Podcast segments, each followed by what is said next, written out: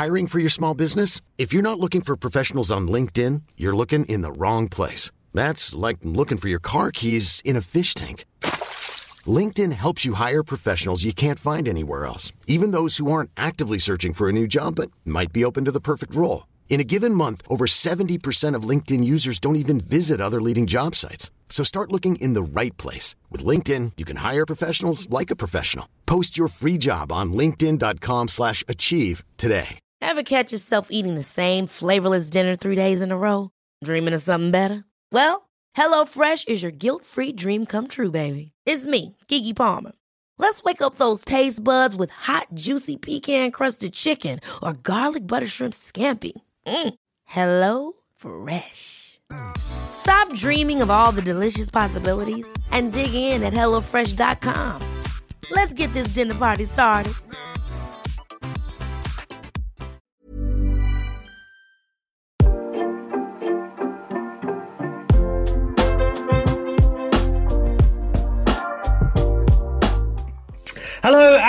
And welcome to another edition of Alex McCarthy's Wrestling Daily, right here on the Wrestling Daily YouTube channel, which of course is kind of powered by Wrestle Talk, but nonetheless, here we are on Friday Night Insight. And you know what that means? It is guest host night, and my co host today is the great Phil Lindsay, man.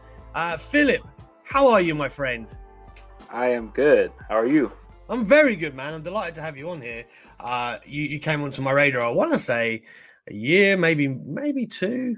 In between that, to seeing some of your work, uh, I know you've been like Bleacher Report, right, and um, various other spaces. Like, tell the people um, where you've been. I guess let's let's let, let's introduce you properly. Like, what was your journey to where you are now?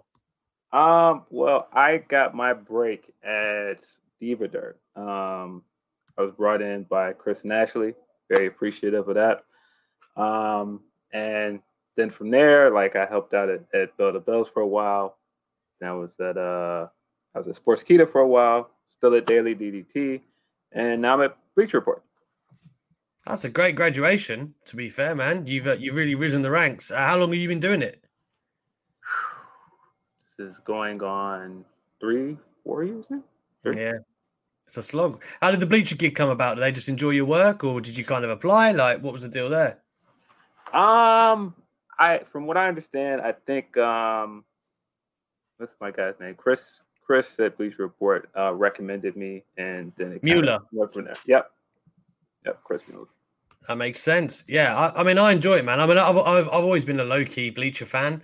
Um, like even before I was doing what I'm doing now, I used to get like my WWE um reports like in the morning from the Bleacher Report app. I've been doing that for years. I still do it now. If I miss a show, go and see what they, you know, check out what they thought of a show or whatnot. Um, but it's cool because you kind of do like features and, and opinion pieces, right?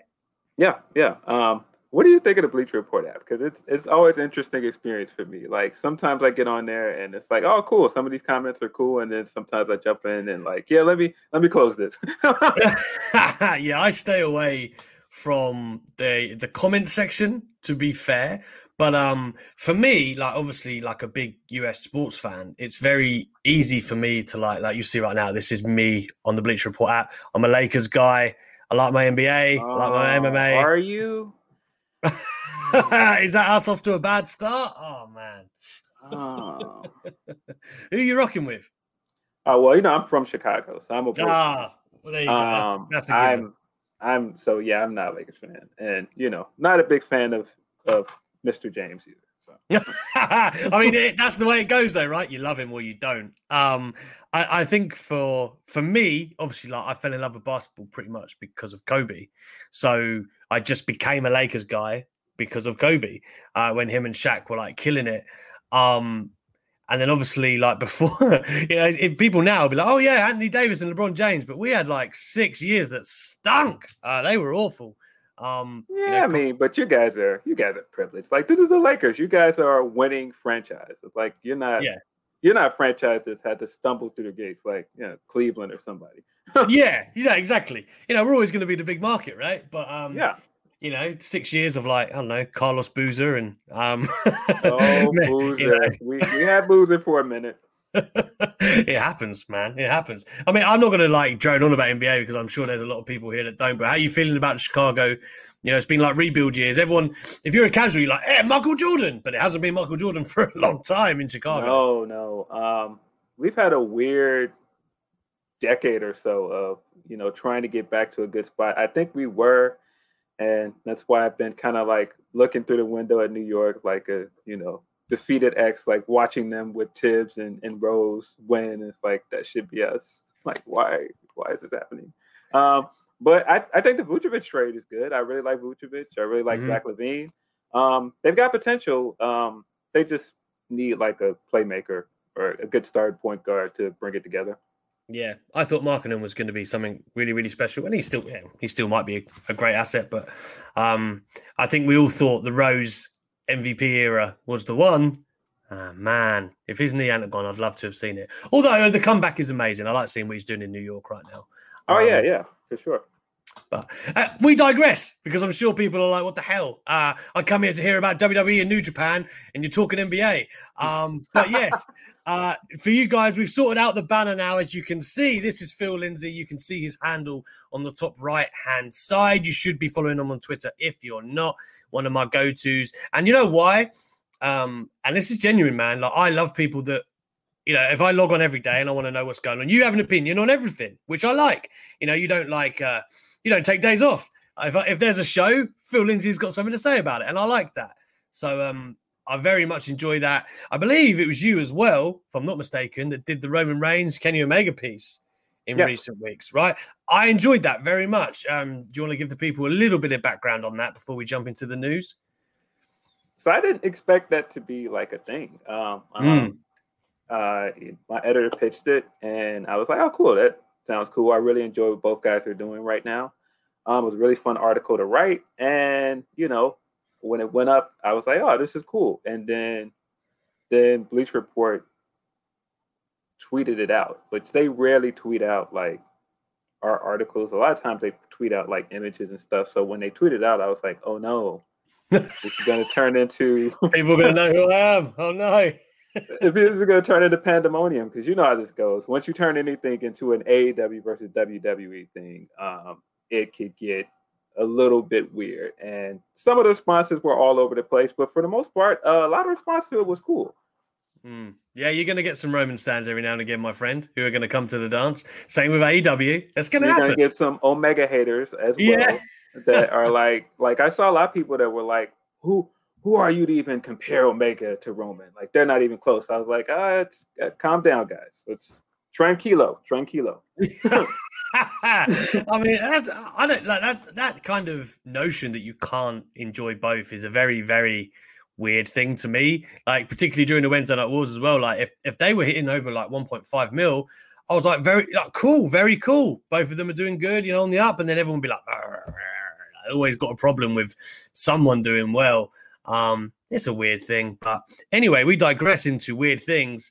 Dave Meltzer today, my friend Phil, has been saying that um, man, that WWE apparently making moves, and the guy seemingly behind it is the new president of course. Um, man, it, it, he's talking about Nick Khan being out here making moves, trying to have discussions about WWE becoming. Here's the key point: the exclusive American partner to New Japan Pro Wrestling. Now, I saw you earlier um, riff that maybe Daniel Bryan and his fantasy matchup said, you know, uh, maybe maybe it's not like the core of why this happening, but you think it's maybe not coincidence as well. No, I, I, definitely don't think it's a coincidence. I mean, he did that interview where he was saying how he would like to work with other companies, and he sees that other companies are doing it. So why isn't WWE doing it? Why isn't WWE doing it? And then all of a sudden, his contract expires. I don't think anybody expected his contract to just expire that soon. Mm-hmm. And then this news comes like right afterwards. So it's not just this news; it's the MLW news. Yeah, and it's like, yeah, I don't think that's a coincidence. It's kind of like um, when we were hearing um, from Brodie when he did the Talk Is Jericho interview, where you know they knew he wanted to work with New Japan, so Triple H was like, "Oh, I can make that happen, no, no problem." can and you? so yeah, I I feel like this is kind of the same thing. I feel like this is a way to entice guys to to resign, um, and you know, it that may be all this is. I don't know. Um, I'm kind of in a believe it when I see it phase right now. One thousand percent. I think we all are when it comes to WWE being open minded enough to have that kind of uh, working relationship. Yes, CM Chris, you know, in the McCarthy household, Friday nights is McDonald's night. My daughters will not be deterred. Um, yeah, I mean, it's it's a strange thing um, in the wording, and when I think about it and what Nick Khan probably wants to do with WWE, and it's like they want to be the exclusive partner. Now we don't know, obviously, the exact way this would work. AEW at the moment, it's not so much a working relationship that they well, it wasn't anyway. It's getting that way now, but in the initial term, it was very much a give, and New Japan just took. And it wasn't so much that AEW and New Japan were collaborating; they were just allowing their roster to work in Japan. Right? It's very different. Um, these days, obviously, and I know it's still in the pandemic world, we've seen the door open more and more. And I was obviously getting very excited about more prospects. By the time potentially we get to Wrestle Kingdom and the vast majority of people are vaccinated and stuff, cool things could happen. But now, to me, I think while that is a factor that, you know, because there are more and more talents that have grown up, you know, in this era, you speak to them in interviews, they want to work in Japan. They're intrigued by being yeah. a part of that Japanese scene, especially what's happened over the fa- past five, ten years. Now you look at it, I think WWE are looking at the market in the fact that they want to be the exclusive partner. That would obviously kill off, well, FinJuice and Impact, it being one of them. Obviously, tag champs right now. Um, you know, other New Japan to AEW connections. Basically, the whole riveting scene that's bubbling outside of WWE would kind of be channeled. Um, so I have to think a part of it is that they would want to suppress, you know, from a business point of view, they want to have those perks and take it away from their competitors. Um, it's, you know, I'll read very quickly what Dave Meltzer had to say on it. He said, in what could end up being among the biggest wrestling stories of the year or a non story, depending on the result, Nick Khan has been in talks with New Japan Pro Wrestling about WWE being the exclusive American partner with the promotion. Right now, New Japan has been working with AEW um, and Impact uh, and has had a relationship with CMLL and Ring of Honor. But things have slowed down with those companies because of COVID. Obviously, there are a million questions regarding such a deal if it was to happen. And there are no indications where talks are past. They date back to late March or early April. That's very interesting. Hmm. But it would include WWE sending talent and WWE top stars being allowed to work in New Japan if talks go anywhere. With Khan, the former isolationist attitude of WWE versus everyone is changing with the idea of WWE is part of the wrestling landscape and not separate from the pro wrestling landscape. I.e., they're saying that the previous idea that WWE was in their own little world and all the wrestling other promotions were kind of in their own little world uh, is changing. Obviously, it's also to keep New Japan, which pre pandemic was the third strongest company in the world, away from working with other companies which could strengthen the opposition and also be a factor with WWE gunning for the same talent as other companies because there is a percentage of younger talent that grew up watching New Japan either via tape or YouTube, where working there is a much bigger part of their career goals than the prior generation. And AEW talent has been willing to allow its talent to work outside its walls, and Impact would allow talent to work with other promotions. Now, the final par there is essentially what you said, Phil. They are all keenly aware that there are people within their roster that would like to do that. But not only that, they know when attracting stars moving forward, that is actually a, a big incentive to have in your back pocket. Absolutely. I mean, uh, and I mean, actually, you said earlier that FinJuice are champions. Um, Violent by Design is actually champions.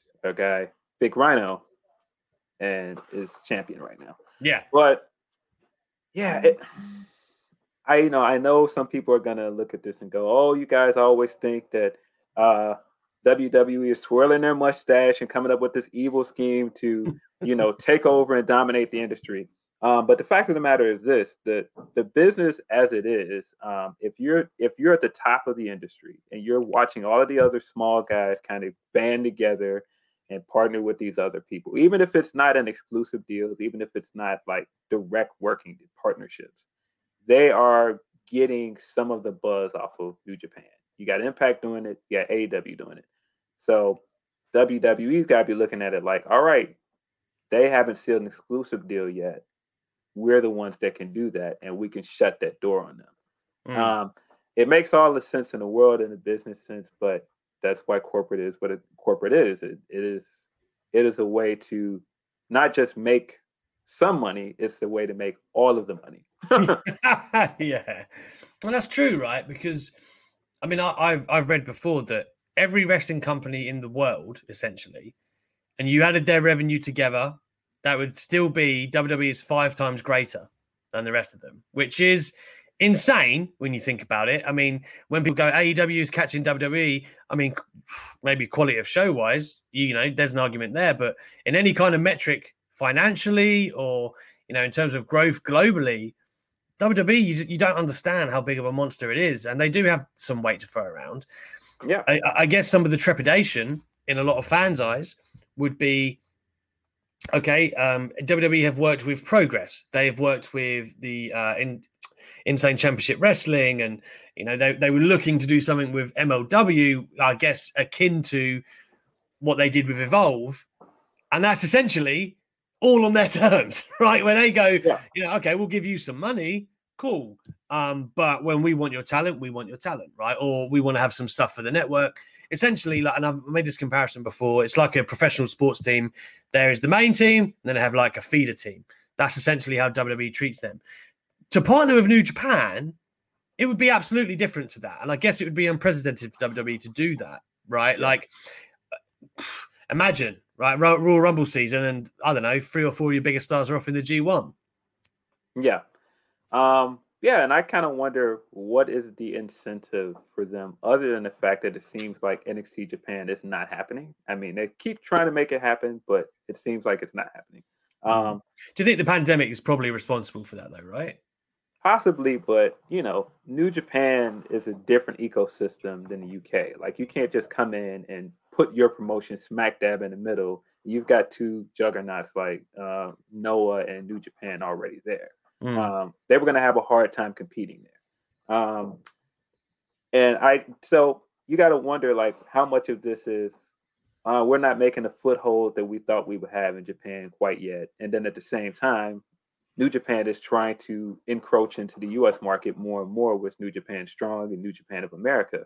Um, so they might see this as, hey, this is a win-win for both of us. We're both getting something out of this. But are they?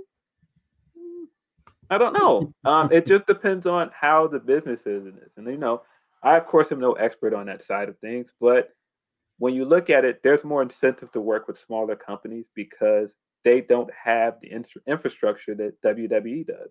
Infra- um, WWE could easily at one point go, "We don't need you. We just want your talent." Yeah, and it's very interesting, right? On this note, um, PW Insider have put out a report, uh, you know, not that long ago at all. I'll just read it from Mike Johnson because it says a lot of what you said, Phil um, basically asked on the reports between WWE and New Japan. PW Insider has been told today by sources from each company that there have been communications between the two sides for several months, but the main crux of it was over the potential of Daniel Bryan being able to potentially, a lot of potential here, uh, work some dates in New Japan. Whether anything has come of those discussions remains to be seen. It is possible the two sides could build a bridge to one another, he says with a question mark. Sure, but if so, it is not happening right now, and it is not something that has happened yet, despite talking for some time off and on. Uh, so, I mean, Johnson is in full kind of conversational mode here. So, this is not a case where any sort of talks are about to lead to New Japan immediately pulling up stakes with their current working agreement or New Japan talents making some sort of shock appearance on Raw. AEW's Jon Moxley has possession of the IWGP United States title, plus Yuji Nagata worked for them several weeks ago you know, basically he's just saying that they're not going to pull everyone out. Don't expect anything in that regard to those promotions, relationships with New Japan to change anytime soon, if at all. So it seems the ball got rolling with the Daniel Bryan talk. But it's interesting now, and again, that this is coming to light now. If Daniel Bryan wanted to go work in New Japan, he can, right? Yeah. But the, he, we all know his contract expired, and I don't know if there is I don't think there is any non-competes when something just expires. he could, in theory, do whatever he likes at this juncture. But I think in the interviews where, and obviously I had an interview interview with him where he talked about wanting to have a little bit of a sabbatical to be with his kids and you know be the present full time father that he envisages himself being.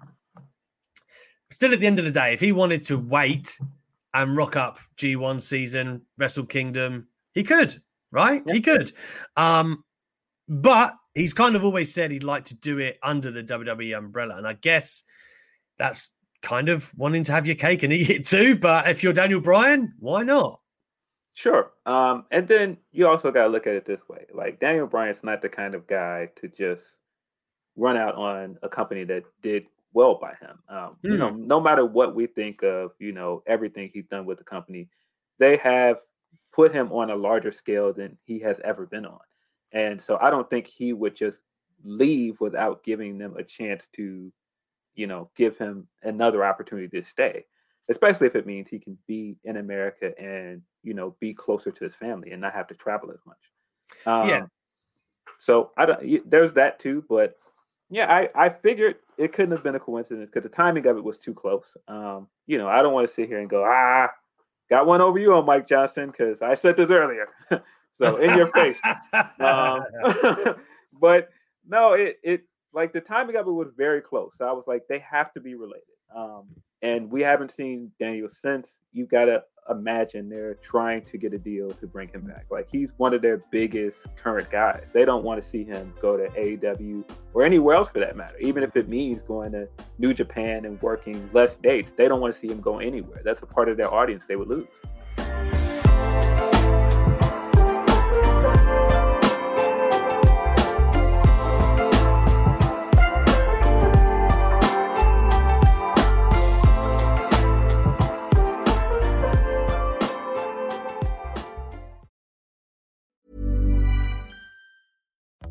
Life is full of what ifs. Some awesome, like what if AI could fold your laundry? And some, well, less awesome, like what if you have unexpected medical costs? United Healthcare can help get you covered with Health Protector Guard fixed indemnity insurance plans. They supplement your primary plan to help you manage out of pocket costs. No deductibles, no enrollment periods, and especially no more what ifs. Visit uh1.com to find the Health Protector Guard plan for you. I'm Sandra, and I'm just the professional your small business was looking for. But you didn't hire me because you didn't use LinkedIn jobs. LinkedIn has professionals you can't find anywhere else, including those who aren't actively looking for a new job but might be open to the perfect role, like me. In a given month, over 70% of LinkedIn users don't visit other leading job sites. So if you're not looking on LinkedIn, you'll miss out on great candidates like Sandra. Start hiring professionals like a professional. Post your free job on linkedin.com slash achieve today. Millions of people have lost weight with personalized plans from Noom. Like Evan, who can't stand salads and still lost 50 pounds. Salads generally for most people are the easy button, right? For me, that wasn't an option. I never really was a salad guy. That's just not who I am. But Noom worked for me. Get your personalized plan today at Noom.com. Real Noom user compensated to provide their story. In four weeks, the typical Noom user can expect to lose one to two pounds per week. Individual results may vary.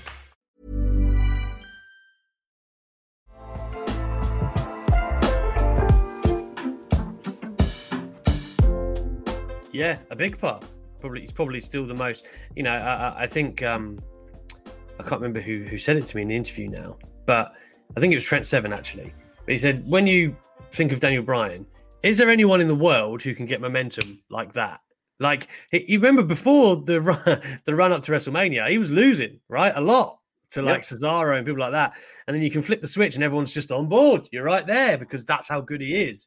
Um, I think in terms of, I mean, it, I guess like it's been today with Meltzer's take on it, it's now a, a, different thing. It's almost a different beast where it's like, oh, they want to be the American partner. So it's not so much about just Daniel Bryan, but maybe, you know, I, I would have been shocked if they'd come to a whole agreement just for Daniel Bryan's fantasy matches. Do you know what I mean? Like that they, you know, changed the whole business model just because one of their top stars said, you know what, I'd quite like to do that. That doesn't strike me as very Vince esque. Um, but then yeah. again, we're hearing that Nick Khan is the guy driving a lot of these deals. So maybe yeah. the whole infrastructure is a bit different than we thought. It's it's interesting to think about. For sure. Um, and I don't think it's just Daniel Bryan. I think he was one of the contributing factors. Um, mm. And I mean, he clearly has a lot of you know sway in terms of they they trust in his opinion on things, um, and they're willing to give him more leeway than others because he's already created so much equity with them. Um, I don't think if he doesn't go back to back for Kofi and go, this is who I want to face at WrestleMania, I don't think we get that match. Mm. Yeah. And so I, you know, I think they I think they care about his opinion in some ways. And they also care that he's there. They don't want to see him go anywhere else. I, well, you're absolutely right in terms of Daniel Bryan and his opinion, right? Because um, and I guess a lot of people know this now because it's become more public in recent months. But he is part of the production staff or the team yeah. for SmackDown. He helps put those shows together. Um, you know, in the interview with me, he was saying that people think maybe he has more influence than he actually does. But um, for sure, what you said, you know, when he was working with Drew Gulak, come on now, of course that's Daniel Bryan. The same with Cesaro. Um, you know, and Daniel Bryan was like, well, yeah, exactly that, and Kofi, and um, and I feel like, you know, Daniel Bryan was kind of trying to play it down. He was like, oh, you know, all I said was put Cesaro on TV. That's a no brainer. I was like, yeah, but that's a no brainer that a lot of people seem to have missed in WWE over the years. So, yeah, you know, it takes sure. that voice. It takes that voice, and I feel like Daniel Bryan has been integral to the WWE. Pro- and you, uh, to me, I don't know how you feel about this, but like, you need those almost current day people to have that say to a degree. You don't want, you know, the inmates to run the asylum and all that stuff, but you need to have some because you don't want to just have these old, um, you know, different generation guys who kind of have they're stuck in their ways. You need to evolve the way I feel AEW has in a, in you know in this undercurrent for other promotions that we've seen this groundswell. I really think that comes from that forward thinking. And Daniel Bryan is of that same school. I, I just I I feel like he's a lot like Lesnar, Phil, yeah. in the sense that they're both out of contract, but I don't. They ain't going nowhere. Yeah, I mean, I, you know, I'm not sure if I believe he's going to leave WWE. I would. That's again, that's in the I'll believe it when I see it category. Um, but see, the other thing is, like you said, he is on. He has his finger on the pulse of of everything that's going on right now. When you when he does interviews, you can tell he watches a lot of wrestling. You can tell he knows what's going on in Ring of Honor. He knows what's going on with AEW. He knows what's going on overseas in New Japan as well. And you need somebody that understands what other fans are enjoying as well. And not just that, he came from arguably the most influential wrestling promotion of the last few decades, Ring of Honor. And I don't think people give Ring of Honor the credit it's due for, you know, moving the industry forward. Yeah. And I think he was a part of that class of guys with Punk and, you know, all these other guys that came from Ring of Honor that helped. And I think that's part of why they don't want him gone. He's like the last vestige of that. I mean, that's not to say they don't have other great Ring of Honor guys. Seth Rollins, King, you know, Kevin, Kevin different generation though, right? Like Steve right. Jericho. Yeah, but yeah. yeah, but you know, Daniel Bryan was like one of the formative guys there. So yeah, and I don't know. I, I think it's also some kind of some obstructing as well. You know, I'm sure some WWE guys won't want to hear that. But there is some obstructing here. There's no way that they're not looking at this like, hey, those guys are working in New Japan. Let's let's cut the faucet off right now and stop that. Um, and we could be the guys that get that audience here. So yeah, there's no way they're not thinking that. And that's that that's not totally a slight to AEW. That just means somebody else did this before us. So let's try and get it done now. It's uh it's Marvel making a billion dollars with Avengers. Then all of a sudden Warner Brothers goes, We gotta get the Justice League together, guys.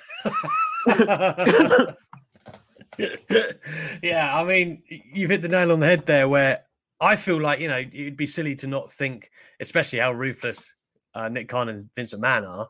From a business standpoint, it's not like they're not going to have noticed, you know, the great buzz that AEW and other promotions by proxy have generated with these cool stuff. And, you know, it, it, makes sense from a business perspective. If WWE can kind of make it work for them, of course, that's what they're going to do, man. Like that makes all the sense in the world.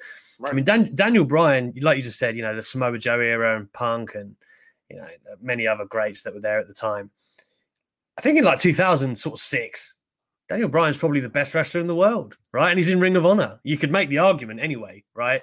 Like around that time. Um, and now we've just kind of let go of Samoa Joe. There's a lot of puzzling. You know, I, I'd put Tom Phillips in the puzzling releases as well, Phil. Would you? Yeah. for sure, especially because it seems like they're shuffling around the commentary team. So when you've got a guy that's good and he's worked, why not keep him? And I mean, that goes to it seems like they're trying to get closer and closer to a real sport feel, which is what AEW is doing as well. I know some people won't admit that, but I feel like they see what other people are doing that is working, and they're trying to take that and run with it too. Um, mm. So you know, I feel like it's not a coincidence that they brought in Adnan and it didn't work out, and then they're bringing in this other guy from MMA now. Like they're Jimmy, trying to Jimmy Smith. Yeah, so they're trying to get further and further away from just wrestling commentators, and that's probably a good thing. But I don't think it just happened in a vacuum.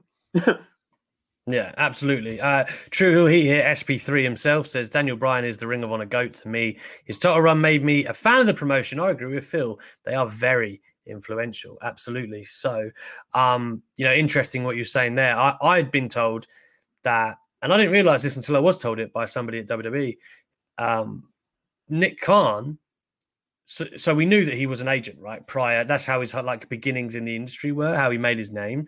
He, he was Adnan Virk's agent. I didn't know this, right? And it really, was his, I didn't know his, that either. I did not know this. Um, apparently so though. Like, and someone else referred to him as one of his boys. I was like, okay, I did not know that. Um, but absolutely, it was uh, Nick Khan call to bring in Adnan Virk, right? Now, for all of the stuff that Nick Nick Khan sounds like he's super busy, right? Since he's joined as president, not even a year ago now. But you know, the Peacock deals got done. Um, you know, this new Japan talk, MLW talks. You know, people getting released. I know all of the people who got released in the international offices. Like I said in this show the other day for the UK, in particular, it's Nick Khan cool, right? He is throwing his weight around, and he's probably the second most powerful man in that company, or maybe Kevin Dunn, but he's in and around that area. And um, man. So he brought in Adnan Virk. That did not work out great for him. And apparently, this is the the Jimmy Smith guy is another one that is a Nick uh, a Nick Khan call. I'm led to believe anyway. And then that leads us to what's going on with SummerSlam, Phil. Saturday. Are you surprised to see WWE move to Saturday, particularly? And I know this is not like a major deal in many eyes, but they're going head to head with Pacquiao and Errol Spence. Um, yeah, I think it's definitely a big deal. I don't know if that's a great idea to put it against a professional boxing um, pay per view. I don't know. Um, but then again, also you see that other companies are doing well on Saturdays. I don't think that's a coincidence. I think mm. I think that's why I'm saying I don't think it's necessarily to become direct competition, but when you see that other companies are doing something that works, it's kind of like, hey, why aren't we doing that too? And you know, takeovers were on Saturday at one point too, right? I loved them. Yeah. So, you know, it's not just other companies. I mean, it worked well for takeovers. Maybe they're seeing that and going, hey, we can slide into that Saturday slot. Um, Conversely, weird enough, didn't AEW start on Saturdays and now they're on Sundays? Yeah. I, I don't know. Yeah. Interesting. It is interesting. Um, I, you know, that's everything as well. We thought, I think it's the uh, Allegiant, I believe it's pronounced, stadium in uh, Las Vegas. Um, that was supposedly a lock for the 21st. And now WWE made the announcement of the date, but no location. they just said it's going to be a good summer location. It's like, okay. Um, very weird to announce an event that isn't anywhere. But they did confirm it's the 21st of August today, which of course is the Saturday, as prior prior, prior mentioned. Um, the location is still very much up in the air. I know Sean Ross Sapp was saying this today. They have a few on the table. One would think it will be West Coast just based on WWE's touring at that point and, you know, just a state of play. So MSG probably won't happen for me. But, I mean, have they backed themselves into a bit of a corner here? Like, you know, they obviously. What, what I'm getting at, Pacquiao and Spence wasn't announced till what? 10 days ago? If that, right? It's, it's, it's a very recent fight. Do you think WWE had it in place, and then they've all of a sudden gone, oh, um, you know, what are we going to do now? Like, because this is new information, they've already locked the date in. But of course, they could move things around.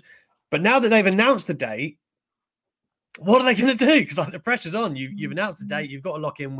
They can't just keep playing around. Is what I'm saying. You can't just go from venue to venue because availability is what it is. I, I, it just makes me wonder: Are they going to end up in Las Vegas, or you'd think if if there wasn't a reason, what's the reason to not announce Las Vegas if that's where you're going to be now? Right? They must be looking elsewhere. I think. Yeah, I think they've got to be looking elsewhere, especially seeing how the fight is happening in Vegas. Not that those are the same, but not that that's the same audience, but um, you don't want to have two big events in the same city and you might lose ticket sales because of that. Yeah. Um, so I don't know. Um, I have to assume, knowing they're competing with something as big as a Pacquiao fight, they're probably like, uh, maybe let's not have that in Vegas. Man, it's, I mean, it's, it's a cluster at the moment. I've heard some stuff, but I don't want to like say too much um, because it's still unfolding. So, like, you know what I mean? It's like any situation you could go, "Oh, this is what's happening," and then it changes because there's so much still unfolding. So, um, what I will say is though that the fight and the event seem to be kind of linked, and that that's why WWE are struggling to make their decisions right now. So, I guess we'll see how it unfolds in the next few days, man. But uh, it's a it's a very very interesting one. Remember, guys, if you want to get an ultra chat in, that is at wrestletalk.com forward slash wrestling day. That means you can ask anything you like, uh, and of course, myself and Phil will read it out on the show. Now, you can have a hot take, you can have anything you like heading into this weekend's worth of wrestling, and there is a lot. There's Dynamite and SmackDown tonight, and of course, Double or Nothing on Sunday. Phil, uh, since AEW's inception, I'm curious, um, how much of a fan have you become of that promotion? Um, well, I've been a fan. Um, I'm a huge New Japan fan, so getting some of those guys from New Japan in the U.S. was, you know, a big incentive for me to. And then, you know, I think other alternatives are always good. Um, just the thought of another big promotion in in the U.S. seems good, and so far, I think they've been doing well. Um, I've enjoyed most of their shows. Um, I think, for the most part, on Wednesdays they've had the better show. Um, uh, you know, not perfect, of course. You know, nothing is perfect. Um, but I've been enjoying it. Yeah, I'm a fan. I'm a fan of AEW. I feel like it's um I've made this comparison before, and I don't know if it's completely accurate, but it's just kind of the feeling I get. It feels more like the wrestling I originally loved, right? It's very it's closer to, you know, like Raw at the turn of the millennium was kind of like as a child, that's what I loved.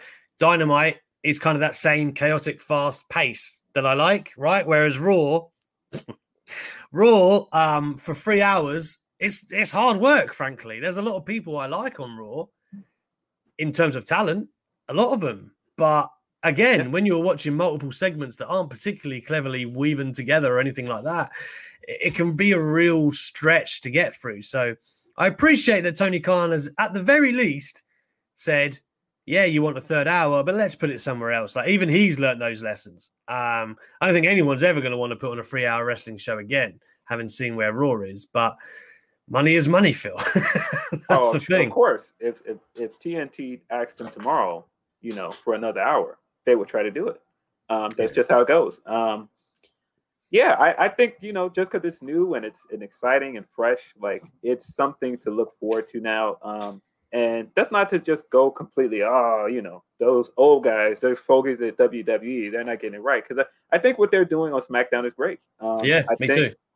I think um, sometimes NXT is great as well. And it, it, NXT is kind of, I'm kind of on the fence with NXT sometimes because I'm so attached to my era of NXT that I started watching Man. and I loved it. And it's just not that anymore. And sometimes I look at it and it's just like, it's just not the same anymore. Um, but it's still good. Hmm. That's the best way you can put it. It's still good.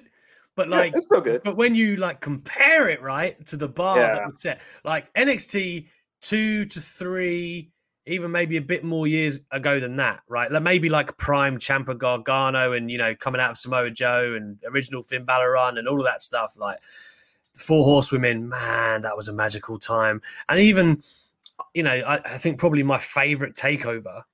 It's probably New York, right? Um, you know, uh, War Raiders, Black Ricochet. I think that was the first one. You know the card I'm talking about, right? Like I think that was my favorite takeover. And I've said this before. In my humble opinion, takeovers are probably the best, you know, pay per views or wrestling shows in the world. I I feel that way. That's not me imposing facts on anyone, but um, in terms of like you know five matches, three hours, it's just it's just magic sometimes, man. Um, yeah. And it's a shame because as they adapted to cable or network TV, two hours, the growing pains were there, man. And just the time that they really didn't need them. And I always say this of NXT as well.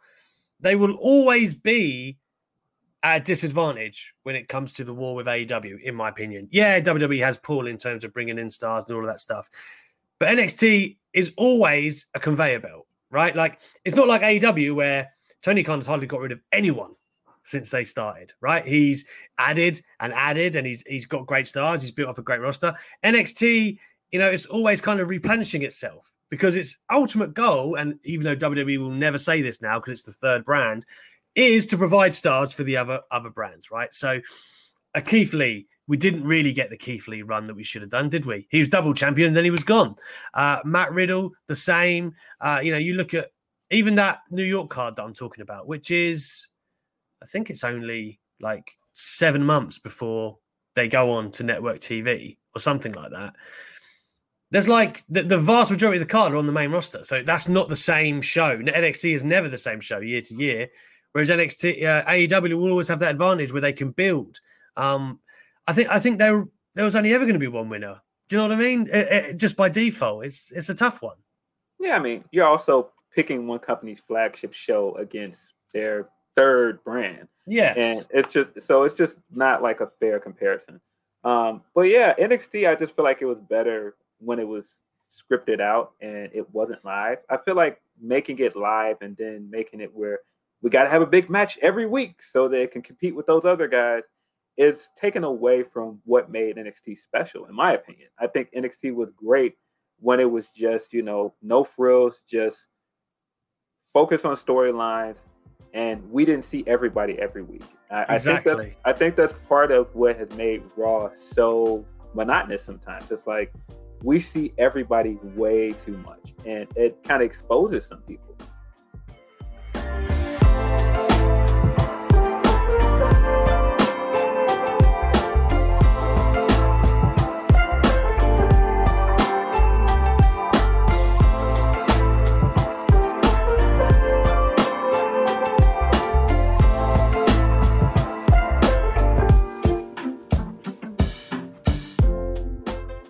Absolutely agree with that. I mean, how, how could you not?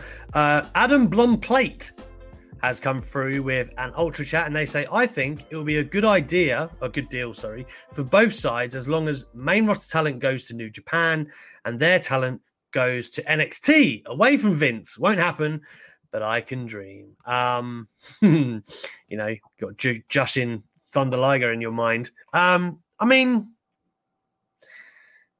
I guess that's the main problem for the whole thing, right? Is that nobody knows how WWE would fairly book an exchange like that, and, and I guess that's a, a, a, problem overall. Apart from Kenny like running riot and Impact, like how do you do it? I guess the end goal for Impact is that eventually he'll put someone over, right? Yeah. Like somebody will be a massive star as a result of dethroning the belt collector. But otherwise, if you're coming in for one-off matches, WWE don't really have a great track record. Like, you know, I'm just going to use like Sting as an example. If you are not theirs, uh, typically speaking, they don't play great, do they? Phil? So, yeah, I mean, they if you're not one of their creations in general, they don't really handle you well. I mean, look at Finn. I mean, Finn had yeah. to go back to NXT to get any of his um, heat back. So yeah. Yeah, I mean, and as far as like the idea of them going, hey, we've got New Japan, and let's have them work with NXT. Like again, to jump back to our Marvel comparison, if you get access to if you get access to Spider-Man from Sony, you're not gonna go, hey, let's put let's put Spider-Man over here. You're gonna go, no, let's put him in Avengers with all of our biggest stars. Um, so if they get access to New Japan stars, they're gonna be on Raw and SmackDown. It's inevitable. the analogy that always works. I like it. I like it very much. Um, listen, as we head into the home straight here, wow, 45 minutes gone already, pretty much.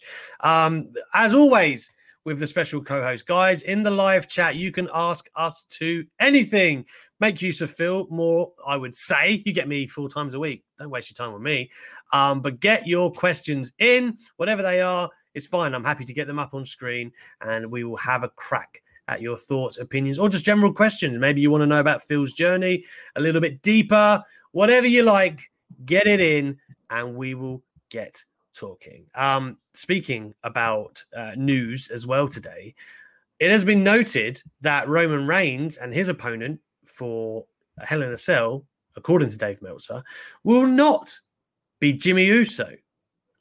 Interesting, um, given that Cesaro, of course, seems set to face Seth again. If Jimmy isn't the plan, Phil, what do you think? Either A, what you think will happen, and B, what should happen? I, I, I I'm assuming it's going to be in some way Cesaro again. Maybe it's going to be a triple threat or something. I don't know. Um, I have to assume Cesaro's still in a title picture somewhere. They're just moving him. They're just, you know, moving the cards around right now to confuse us. Um, but I, I don't know. Um, you got to assume that Jimmy is really trying to focus on doing the tag team stuff again. Um, I'm not sure how that's going to work. Um, I don't know if you're if you're going to make them heels and you're going to beat like a big baby face team in the Mysterios that just had like this momentous win. Mm. I feel mm. like that's the right way to go. I mean, especially if they heal it up in front of a crowd, that could work fantastically. Yeah, absolutely. Um, hang on, what have we got here? I just had it. God, these comments are coming in too fast. Um, Alex, like Finn something. yeah. Can I show surprise? I want to air for you and Wrestling Daily. Yes, Yes, you may. Injection 2K. Yes, you may. Uh, Jeremy Bauman says, violent by design are Impact Champions. Phil Lindsay's already corrected me, my friend. Don't worry. Phil was straight on. I, I got you. I got you. um, so, I mean, eh, yeah, I, I was almost certain that Seth Rollins and Roman was going to be SummerSlam. I know that this week people are like, oh, there's plans for Cena, and that seems to be the logical discourse. Oh, Cena's going to come back and challenge Roman, number 17. Big win for Roman, yada, yada, yada. I think there's been too many signs that Seth, you know, he's going to get the big match with Roman. Are they going to blow through it? Is it going to be, you know, I, I still think Seth is not done with Cesaro, so you have to get past that. And then what's left? Money in the bank. Then we're on to SummerSlam aren't we? No, is there one more? There's extra. Is extra? I don't even know what the lineup is now. Let me look at this. but either way, there's only like what one or two pay per views to get through. So uh, the way that they're building it right now with just the teasers and the stare down, it makes me think that Seth is for Roman at SummerSlam.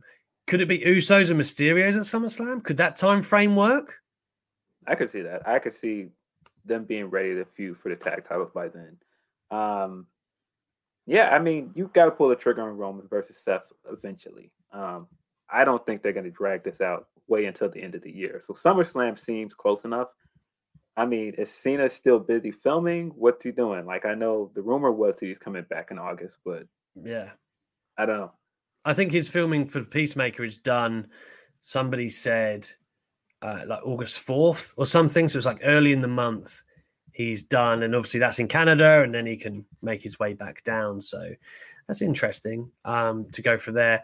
Uh, just to, you know, I corrected myself because I started panicking there. Hell in a Cell's June, Money in the Bank's July, SummerSlam's August. So I was right. There's only, you know, coming out of Hell in a Cell, whoever faces Roman, and that's only like three weeks away Sunday um, then you've only got money in the bank to get to before SummerSlam. So interesting. I, I would I'd be annoyed, I think, if they just threw Seth away on a not big four pay per view with Roman because I just feel like that's a big match. But yeah. Uh, yeah, we'll see. I do think the Usos and, and the time that they're going to gather together, you know, WWE they like to rush through things.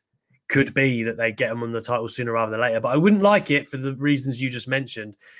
Yeah, I, I thought the Mysterio should have won it in front of fans anyway.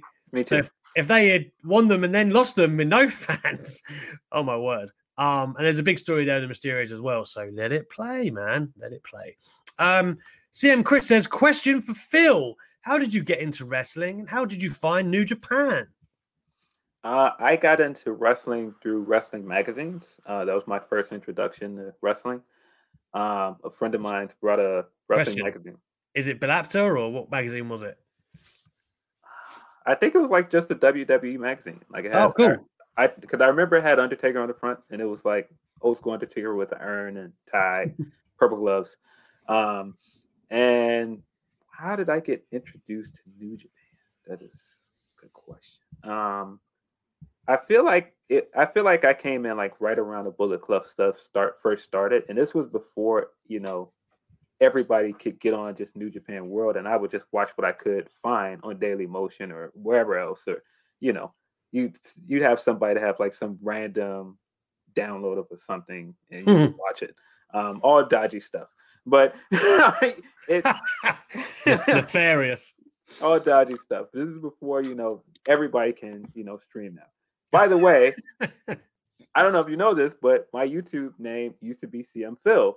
Um, that actually used to be like my Google name. So wow, there you go. There you go, kindred spirits. there it is.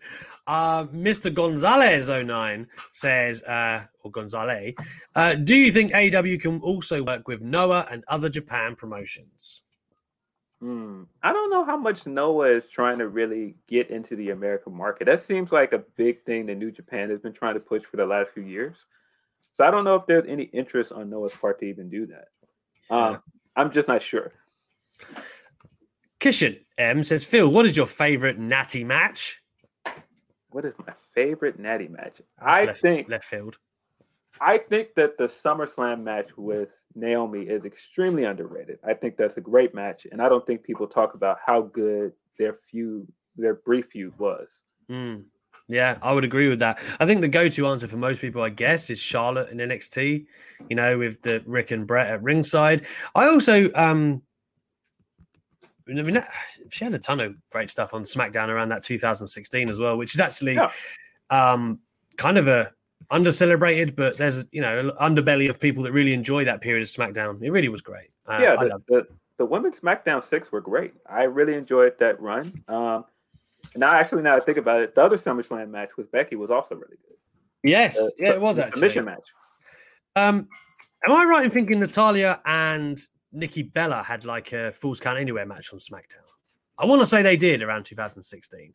Like SmackDown, or was that on a pay per view? I'm googling it right now, Phil. Power of Google. Yep, it was on SmackDown. Um, here we go. Falls Count Anywhere.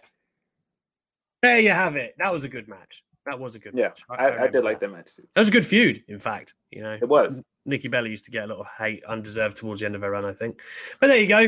I digress on that one. Um, what else have we got going on here? Here's a question for Phil. Uh, why didn't they put Lucha Bros as the best tag team in wrestling in your Bleacher Report article? He's Luis Pulido is coming for you, Phil. so the, this is a hilarious story here. So he's of course he's of course he was of course joking because I put them as top five as best tag teams in wrestling today. And there were a lot of people that felt like the Lucha Bros did not belong in the top five, which I thought was very bizarre. Like this is the Lucha Bros. Like they're they're awesome. Like why would you not think they're in the top five? Mm. But there are also a lot of people that were upset that Usos weren't on the list. Uh, I don't know. Usos haven't they haven't been tagging since last year. Haven't had titles since 2019. Why would they be on the list? I, I would say Heel Usos from like 2016 17 are among my favorite tag teams ever. So, like, yeah. again, if they're in the game, cool, but they hadn't been, had they? So it's fair. Yeah, I mean, I I almost ranked the Lucha Bros higher than than five. I had them as five on my list. So I was really surprised that people were mad that they were five. I was like, Oh, okay. I saw you defending yourself over that actually on Twitter. Hey, come on, it's man. coming back. What Westside Gunn, Lucha Bros already makes my point for me. They belong in the top five based on this song alone. that is it. Uh, Triple Stroke says, "What's the most cliched wrestling spot that you hate?" Uh, for me, it's the huddling on the outside, waiting for a suicide dive of some sort. Um, you can just see it coming a mile off. What about you? Um, hmm. I think everybody went through that point where they were using the Canadian destroyer as a transition move, and it just mm. got very tired fast. yeah, I, I, you know what that reminds me, like, and this isn't really relevant to the question, but it, I had an unreasonable amount of hate when Cena used to use the springboard stunner and people kicked out. that used to annoy me. Like, I hadn't seen the stunner in years, and then yeah. people kicking out. I was like, "What is this?" Um, what else have we got going on? Um, ooh, I have a better idea. Tag title match at Hell in a Cell. No Universal title match. Have you seen Roman putting on bangers, my friend? That man can't miss on pay per view at the moment. Um, uh, yeah, uh, Roman is not going to miss a pay per view anytime soon, friend. No, exactly. That's not happening. I only asked to pop Phil. Much Appreciate love to him. I, Uh, yeah, that was that was a funny day that people were like, "Oh, you, you don't know anything about tag team wrestling. How can you put the Lucha Bros in the top five? I was like, "Yeah, it's clearly me here. I'm, I'm sorry. it's a me problem. Of This course it is. problem. Injection 2K says, Phil, what are your feelings on Kenny Omega as AEW World Heavyweight Champion? That's actually a loaded question than it looks, right? I love it. Um, I think they waited just the right amount of time to keep him out of the title picture. I think allowing Mox to have his time as champion worked great because I mean he's arguably one of the biggest stars in the company. But I think you know it was time to put the title on Omega, and he's been a fantastic champion so far. I think taking the title to Impact and looking more like a world champion in kind of like the older traditional way of going to other promotions with the champion has been cool because we don't see it that much. hmm I yeah, ter- since the territory days, man. I mean, um, for me, like again, I wasn't like a huge New Japan fan. I am admittedly someone who just kind of flies in and out of the G1 and Wrestle Kingdom. Um, but I knew obviously how good Kenny Omega was, having watched his classics with Okada and even you know even the Jericho work before getting to AEW. Um, I think this run has kind of bridged perfectly from like the reputation of Kenny. So those who didn't know who he was but knew the reputation and just kind of getting to know him, you know, even like you know when he's putting on five stars with Pentagon on the random dynamite, like these are a great way for Kenny to kind of prove his point because that first year in AEW, even though like I wouldn't complain about that, there were people who were like gagging to complain about it. Oh, this is the great Kenny. Oh, he's not, you know, and it's like, hang on a minute, like, just Yeah, hang yeah. on a minute, let the man. I, I mean, I mean, to me, I the other reason I enjoyed this is because there were quite a few people that were like, "Ah, Kenny doesn't look special. He just looks like some other guy." And it's kind of like, "Oh, you asked for this now. You wanted to be champion. Now he's champion. He's coming for all of them.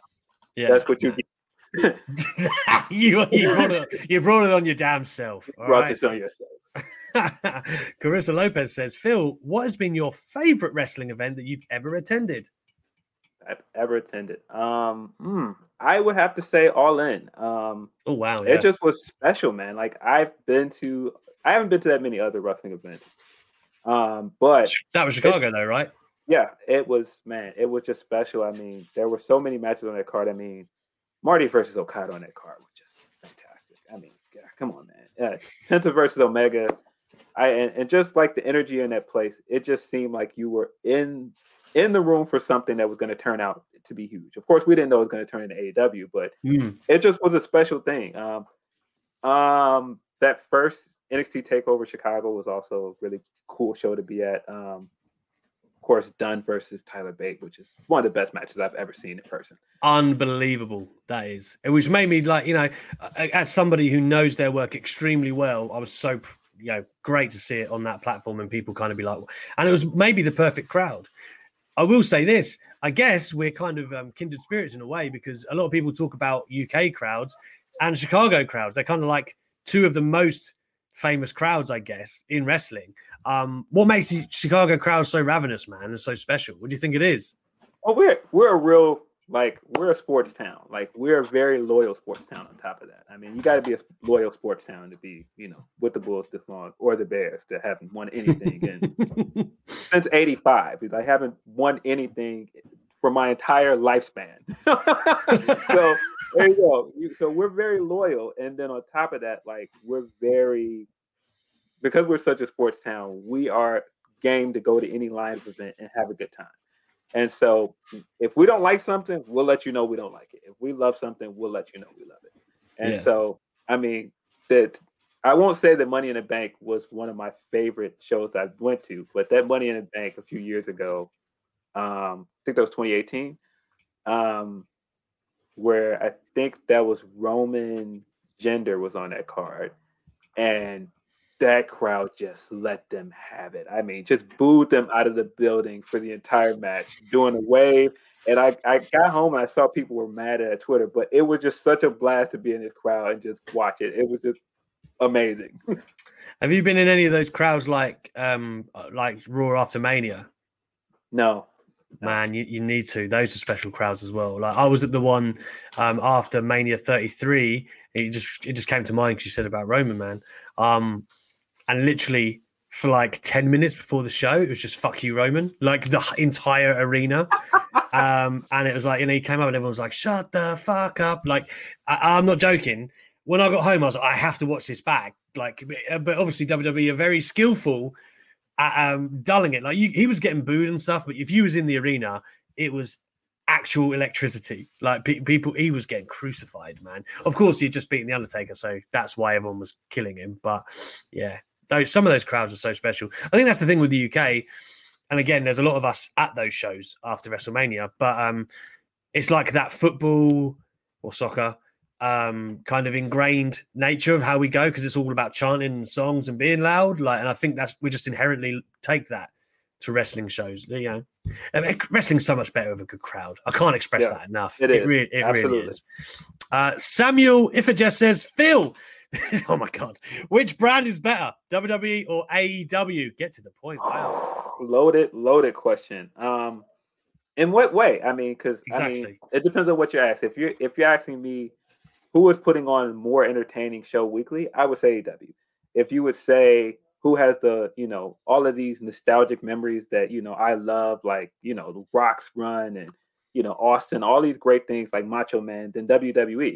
Um, I feel like it just depends on, you know, what is your what is your taste? Like if it's a nostalgia thing, there's so much stuff from WWE that you just cannot deny. Yeah. No, it's, it's hard to argue, man. It actually is. Uh, I'm not gonna break down the exacts of the two. I will say, um, to me, the best shows that I enjoy right now are SmackDown and Dynamite. That's all. That's all I'll really chip in with that. But um, in terms of like you know, you're saying brand. That's a convoluted question. I know you probably don't mean it to be, but it is. Um, Alex, let's stay up and do SmackDown AW watching on. I've got kids, man. I can't be up till 5 a.m. I can't be doing that. Um, Alex, do you post show reviews anywhere? Uh, typically speaking, my radio show on Talksport, uh, 7 till 9, Talksport 2 on Mondays, that's where you get the goods because uh, obviously it falls after the weekend. So I will be doing stuff there. Phil, thoughts on stardom? I love Stardom. I don't get to watch it because I'm watching almost everything now, so I don't watch it always um, on time. But a lot of times I try to catch up. I love it. Um, I think a lot of their stars are very underrated in terms of like women's wrestlers right now. Giulia's got to be like on top of the world right now. Um, really love that Tam finally got to win a championship. Um, I wish it would have been against Arisa. Really miss Arisa. Can go on and on about that love seeing Kagetsu wrestle. I want her to come back. Now, I don't think this. Ah, I mean, um, f- for me, again, I only really got into that style of wrestling, like I don't know, a couple of years ago. Like I was really behind the curve, I think. And even though she's more like I don't know, Tokyo Joshi Pro, um, my favorite Phil is Yuka Sakazaki. I love Yuka. This is a well-known thing uh, for anyone who watches my shows. I fell in love with her when I went to Double or Nothing, and she she was there uh, on that show. I went to the first one, she was on that, and then I just went started you know seeking out her matches because I just loved. I think she's got charisma out the eyeballs, man. Like, oh, yeah, I, very I love you. How can you not? How can you not? I mean, how uh, can you not like? How can you not like Maki Itoh? Like Maki Itoh, yeah, another one of those. It's incredible. Yeah, exactly. Same for me there. Where like I knew a bit about her watch the AW tournament, same thing. Like, you know, then you're in a rabbit hole. It's like Maki Itoh is great. Um, but yeah, uh, what else have we got going on here? Oh man, I've kept you past time. We'll do a couple more if you've okay. got time. Uh, oh wow, will Phil be on Quizzlemania? Would you like to do that, Phil, one day? Sure, why not? I have some people that hop in my mention sometime and go Quizzlemania, and I'm like, at, at first I was like, "What's Quizzlemania?" So, I was like, sure, why not? And I see it sometimes, and I'm like, this is really cool. Like, I like game shows. Looks cool. Uh, what else we got going on here? A shock. Ring the bell shout out. Also, Phil, what is your take on which show will be talked about tonight? Everyone's trying to get you to do the versus thing today, man. um, I appreciate you. I'm always very surprised that people enjoy me on Ring the Bell. Um, you know, shout out to good friend um, DS. He's the man. Loma, everybody else over there. Joy Mayberry. Um, man, most talked about show tonight. Um, I'm guessing Dynamite because it's going to be the go home show. Mm-hmm. Um, but you never know. SmackDown could come with something really great tonight. Um, it's been on a run where I think SmackDown is really good. Um, but I'm just assuming, you know, you've got a pay per view this weekend. AEW is going to put on a great show. I would agree. Phil, do you blaze? Says mixed partial farts. I do not, sir. Don't let the locks fool you. I do not. I am yeah. A, I am a. I'm about as close to straight edge as, as I can get for Mr. Punk. I do drink, but I'm not a drug user. God damn you and your assumptions, mixed partial farts. Um, by Felicia 24G says, Phil, what is your most hated wrestler? that is a tough question because I don't really hate anybody. I mean, there are Mhm. wrestlers I don't care for and I think are not for me. Um, hmm, I don't like Matt Riddle. I'll throw that out there. I don't like his character. I don't care for his personality. Um, some of the stuff he's accused of is pretty heinous. I don't like the guy. There you go. There, I, but I won't say that I hate him. Um, that's that's about the closest I can get with the answer. Riddle, probably. Yeah, um, I will say somebody I really didn't care for, and I guess this is kind of like the similar line. Uh, Lars Sullivan, I, I, I never, Mm, I yeah. never liked him, never liked him. And when the stuff came out, ten times worse. Dope theme song though. ding, ding, ding, ding. Yeah, man. The way the keys went at the beginning, they went hard. Um, right. I've kept you long enough, Phil. I mean, I've really enjoyed this. You've um you've, you've been getting a hell of a lot of questions. Uh, I will say that. Last one. Danny Spears says thoughts on Charlotte. I feel like this guy follows me.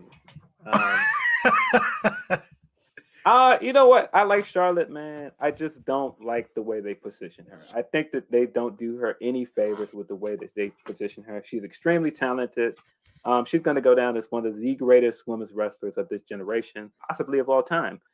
But I don't think she always needs to be in the title picture. Um, I think she is a thousand times better as a heel. I'm glad she came back as a heel but immediately throwing her in the program with Rhea, like I feel like it takes shine off of Rhea, and I feel like you immediately make Asuka look like an, an afterthought again, Hmm. and it's just like you're never going to put someone like Asuka over Charlotte fully. You're always going to put Charlotte at the top, and I feel like that is to her detriment. Um, because I mean, when you look at some of the other great wrestlers, I mean, look at Sasha for example. I think Sasha is, you know, possibly greatest of all time. And you look at all of the people that she has put over in her time, I think that is a mark of also why she's so good. Phil, I've got to ask you something now. You've just brought it to the, the table. Uh, this is a question from me, from Alex McCarthy. Uh, first of all, Matthew Desmond says, bring Phil back. Maybe we will. Appreciate if he, get- if he wants to come back. Listen, um, I- I don't know if you saw me getting taken to task the other day. I said Sasha and Bianca is maybe fifth on my all-time WrestleMania main events. I did. I said definitely top ten, perhaps five to ten. And I looked at it, and I think it's fifth. Do you think that is like a lot of people look to me as if I was crazy? It would be that high, but I, I think it's very deserving. Whereabouts do you put that match? I think it absolutely belongs in the top five. And I'm I'm curious, people that don't agree with you, what would they rank over it? Um, I think in terms of importance, in terms of just how good the match was, just in terms of what it did for Bianca, um, all of Sasha's history with the company. I mean, even if you look at the storyline as this, um, WrestleMania 35, that was kind of the end of Sasha as we knew it at that time, and she left the company. And she told everybody, like, I didn't feel anything wrestling at WrestleMania. You shouldn't feel Mm. that way. And you look at her two-year journey to come back and her proving that she is who she says she is, getting Star Wars, getting all of these accomplishments, tag team championship, all of these things that she did, and then getting to main event WrestleMania, regardless if she won or not. That is a phenomenal story. And you Mm. just you cannot write something like that. You can't buy it. That's what I've said. Like the magic in that match. Not only is execution amazing and the emotion is there, but man, like the you can't put a price on the electricity and the delivery in that moment. Like you can't fabricate that, right? And that's that's the magic of that match. Um, I've said this as well. The day after that, Sasha Banks might be the greatest female wrestler ever already. If you look at her body of work, I there is an argument. I'm not again, I'm not telling people what to think, but her body of work is very hard to dispute. She might have the three greatest women's matches in WWE history. She's mean- got them. I mean, when you look at it, I mean, Bayley versus Sa- ba- Bayley versus Sasha from NXT Takeover Brooklyn. Mm. Um, this match, I mean, I put Hell in a Cell. I, I'd put that around there. I mean, possibly one of the greatest competitors to enter in Hell in a Cell. To be honest, I mean, she has not had a bad Hell in a Cell match. Not one of those matches are bad. Mm. Um, I think she is absolutely, in my opinion, the greatest of all time. Um, I would have a hard time putting anybody else from this generation above her. Yeah, I agree with what you said earlier. Though I do think uh, Charlotte's great. Again, she has a great body of work. Um, it's just the asterisks against always against her name is just those fans that can't see past the name, right? Like they almost yeah. don't want to. They almost don't want to accept that she is as good as she is and it's because the booking kind of blinds them, right? Like, and I get it because I don't always love the way she's positioned either, right? Yeah, but I, I, I yeah. think if you look at actually her performances and body of work, she definitely is one of the best of her generation. I don't think that can really be disputed. Yeah, I and see, I think she's in this position that Roman was like a little while ago, where it was mm. just hmm. like you can just tell once once the crowd is in on it and they know that this is your guy that they're trying to push forward, they're just not going to buy in because it just doesn't feel real. It feels contrived. And I think that's the problem with her.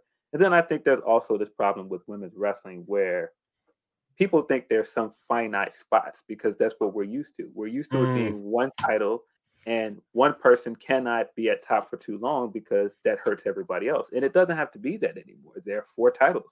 Um, and, but the problem is they don't move Charlotte around that much. And then again, she also doesn't put many people over. And it, mm. it, it has created this reputation for her that – it's kind of unfair, but that's just what it is at the moment. Yeah, and that's the thing. Like if they'd kept away from Rhea and maybe then do it at SummerSlam and she puts yeah. Rhea over, but yeah, I mean, when you look at that, I mean, having her beat Sasha in her hometown, I mean, beating Asuka twice, ha- beating Asuka for her title when she didn't need to beat her for her title two weeks the streak. WrestleMania. I mean, beating the streak. I mean, beating Rhea at WrestleMania. All of those things are like uh, those that goes beyond i just don't like that you keep winning it just it gets to the point where it's like why do they keep doing this with you why do they keep undermining other stars to put you forward and it's it's fair that people were upset at that yeah, absolutely. I could do this all night, man. I, I really could. Uh, the Zornice says not taking uh, talking with WWE would be stupid for New Japan, making them their exclusive partner in quotations, would be so much more than just stupid, but my stupid heart is crying and wanting an AEW New Japan partnership. In other news, Alex, I did as you asked. Steph has been drawn. Ah, the Zornice is very talented, Phil. She does drawings of us here on this show. You never know. Maybe she'll come around and give you a Phil Lindsay special if we see you again, my brother. Um, I have to say, man, I really enjoyed having you on today. Uh, and that's the reason I wanted you on. I find you so level and objective when you talk about wrestling. And my word, that can be hard to find sometimes. So uh, kudos to you, man, and all the good work you've been doing. Quickly tell um, everyone in the chat where they can find you. I know we can see your handle, but you know your work and and guys, I must say, you sh- there's 132 of you at this precise moment watching. Go follow that man uh, and follow all the good work that he does. Uh, yeah, of course, you can find my work at Bleacher Report. Um, you can find me at Daily DDT. I I just wrote a comparison of both of the uh, Warrior Ultimate Warrior episodes, so, so that's going up soon. Um, working on trying to get some interviews coming up soon. Uh, just started with uh, Last Word on Wrestling, so you can find my work there very soon. Trying to take over, man. Trying to you know get global localization going like the WWE. He's got the Triple H hat on. you heard it. Phil, man, it's been an absolute pleasure. I'm so glad we finally got together and did something. It's been a long time coming, but I'm glad that you came through. Thank you so much, man, and all the best in your work. Make sure uh, to keep me updated, man. Let me if you get those interviews going, I want to read that stuff. Let me help you. Let me share that stuff for you. For sure. My man, thank you so much for that. You guys know where you can find Phil on Twitter. You see it in the top right hand corner. That is it for Wrestling Daily this week. We'll be back on Tuesday. Of course, I'll be on Talk Wrestling on Monday on the radio if you want to get my review of the weekend. But Tuesday, I'll be back here with Louis for the phone in.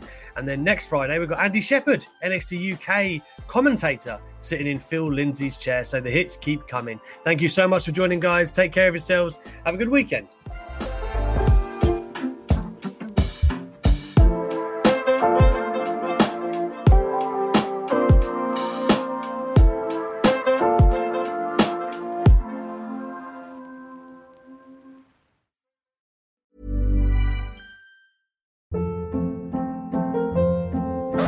Hold up. What was that? Boring. No flavor. That was as bad as those leftovers you ate all week. Keke Palmer here, and it's time to say hello to something fresh and guilt-free. Hello Fresh. Jazz up dinner with pecan-crusted chicken or garlic butter shrimp scampi. Now that's music to my mouth. Hello Fresh. Let's get this dinner party started. Discover all the delicious possibilities at hellofresh.com.